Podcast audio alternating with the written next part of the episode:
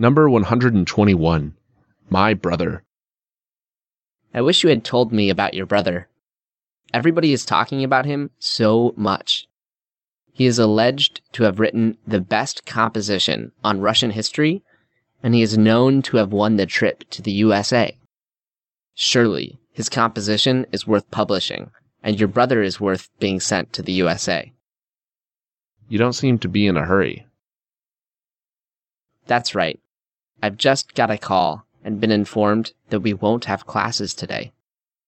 It turns out that our teacher has fallen ill. My best friend happened to see the ambulance car come, and he heard our teacher groaning while being carried away. And then, my friend called me, lest I should be thinking of going to school. So, I'm not going to school today. You've missed school a lot lately. Stop finding fault with me. It's not my fault. If our teacher weren't so sick, I would never have missed school. Well, okay. If you insist that I should tell you about my brother, then be so kind and don't interrupt me while I'm talking. I can't stand being interrupted. My brother is elder than me, and, to be honest, cleverer. He's been working hard all year because he wants to enter the university.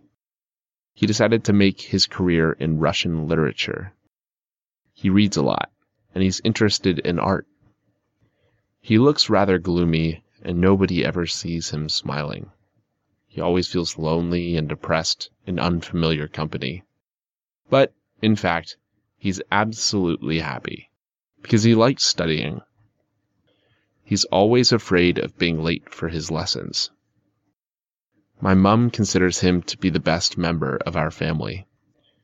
She supposes him to have read all the books in the world, at least those that are worth reading. I wish I were him. But for my brother, I would get more attention. In fact, we're totally different.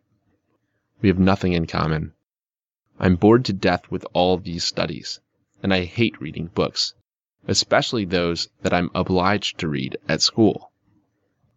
But I have some advantages too. I can get on well with different people, and I always adapt to different circumstances. I've learned how to communicate without taking offense and without showing displeasure when I am treated badly. It enables me not to feel lonely in my own family I used to cry a lot because I thought my mom loved my brother more than me. Anyway, there's a common coin that parents are crazy about the hardworking children. It seems to me that women wouldn't give birth to children if they didn't expect them to be the cleverest, the most beautiful, the most famous, and the richest people in the world.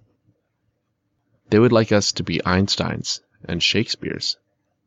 But as for me, I'm really lazy. And therefore, I'm just a colorless being, and I shouldn't have been born. Stop it. And don't blame your mother. Honestly speaking, after listening to your story, I was ready to burst into tears. You know, I would never have asked you to tell about your brother if I had known that you would be so disappointed. I wish it hadn't happened like this. I regret asking you.